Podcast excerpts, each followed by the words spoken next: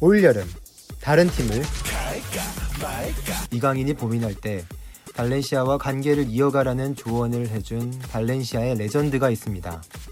와, 좋은 말씀 해줬네. 근데 아저씨 누구? 이름만 알고 있던 분들을 위해 준비했습니다.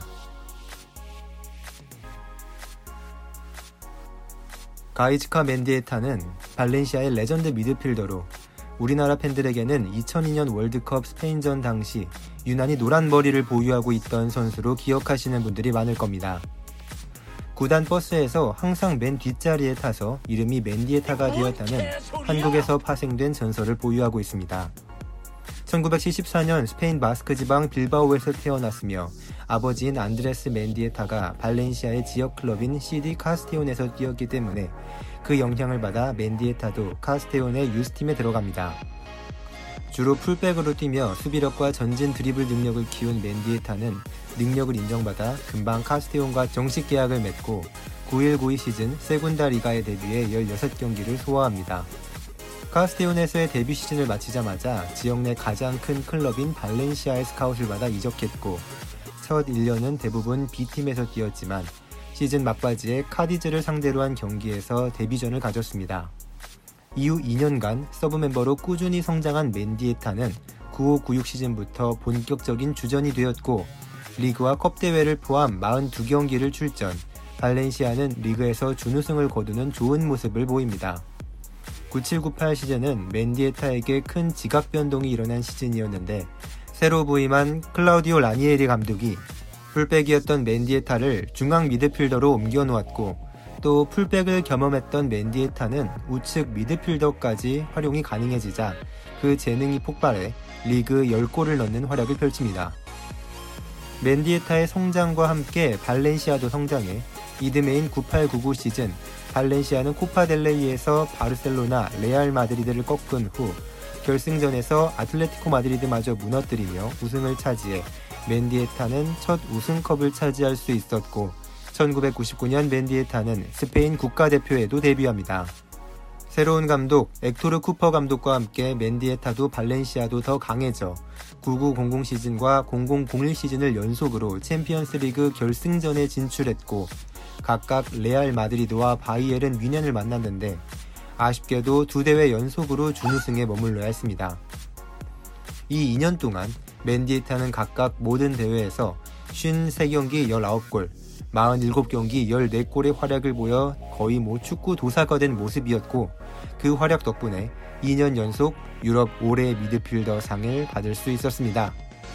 당시 지단, 트래블을 달성한 베컴이 받던 상을 2년 연속 수상했으니 그 포스가 얼마나 대단했는지 상상이 가시죠.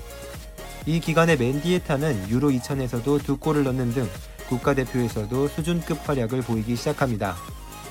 비록 두 번 연속으로 챔피언스리그 결승에도 진출했고 올해 미드필더 상도 연속 수상했으나 실질적으로 맨디에타가 발렌시아에서 획득한 우승 트로피는 슈퍼컵과 인터 토토컵을 제외하면 코파델레이 한 번뿐이었으니 맨디에타가 우승에 대한 갈망이 컸을 것으로 짐작할 수 있습니다. 그러던 중 2001년 유벤투스의 미드필더 지네딘 지단이 세계 최고의 이적료로 레알 마드리드로 이적하면서 세계 축구계의 미드필더들은 지각 변동을 겪게 됩니다. 유벤투스는 지단의 공백을 메우기 위해 라치오에서 파벨 네드베드를 영입했으며 라치오는 또 이 자리를 메우기 위해 우디네세의 스테판 피오레를 영입합니다.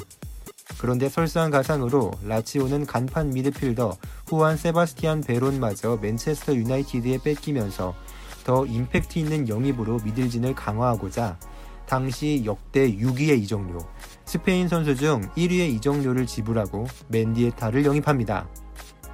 아니 멘디에타가 우승하고 싶어 했다면서 무슨 라치오 싶겠지만 당시 라치오는 이전 시즌에 리그와 코파 이탈리아를 더블로 우승한 지금과는 다른 위상의 팀이었습니다. 심지어 막대한 이적료로 연봉 상승과 보너스까지 얻을 수 있었으니 멘디에타에게는 충분히 좋은 선택이었겠죠. 그런데 공교롭게도 멘디에타가 떠난 후 라파엘 베니테즈가 부임한 발렌시아는 라리가에서 우승을 하더니 0304 시즌에는 라리가와 유에파컵을 더블로 우승하며 멘디에타를 씁쓸하게 만듭니다. 진짜 운명의 장난도 이런 장난이 없네요. 그리고 사실 더 큰 문제가 있었는데 멘디에타가 해외 리그에서 뛰는 첫 시즌이었기 때문에 당분간의 스페인에서만큼의 활약은 못 보여줄 거란 생각들은 했어도 정말 아무도 예상하지 못했을 정도로 참담한 부진을 겪기 시작합니다. 발렌시아에서 4년간 무려 55골을 넣었던 이 미드필더는 라치오에서 모든 대회 31경기에 출장하고도 0골 0어시스트. 기록뿐 아니라 경기 내에서도 정말 그야말로 아무것도 못하는 부진 속에 후반기에는 벤치 멤버로 전략합니다. 아무도 예상할 수 없었던 참담한 실패에 아직도 팬들은 무슨 일이 있었던 건지 의아해하고 있습니다. 그래도 그동안의 클래스가 있었어서 2002년 월드컵에 뽑혔지만 한국에게 패배하며 8강에 그쳤고 맨디에타는 힘든 이탈리아를 떠나 바르셀로나로 1년 임대를 통해 스페인으로 돌아가게 됩니다.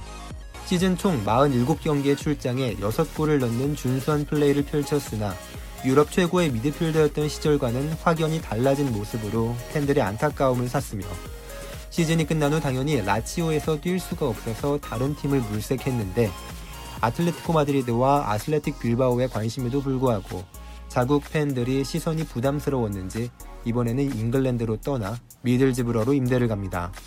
이번에는 기대치가 많이 낮아진 상태에서 첫 시즌 모든 대회 38경기 3골을 기록하는 무난한 활약으로 연착륙했고 미들즈브러는 리그컵을 우승하며 실로 오랜만에 트로피를 들었습니다. 하지만 04-05 시즌이 개막한 지 얼마 안 된 EPL 포츠머스와의 경기에서 패트릭 베르거에 의해 무릎 부상을 당해 수술을 받아야 했고 대부분의 시즌을 놓치게 됩니다. 팬들은 맨디에타의 마지막이 오고 있음을 생각했고 이어진 0506 시즌에 맨디에타는 맥클라렌 감독의 신임 속에 생각보다 많은 경기를 출장했지만 2006년 3월에 또 부상으로 시즌 아웃되고 팀은 유에파컵 결승전 진출이라는 성과를 냈지만 결승전에서 세비야에게 4대 0으로 크게 패배하면서 맨디에타는 또 유럽 대항전 우승 트로피를 놓치게 됩니다.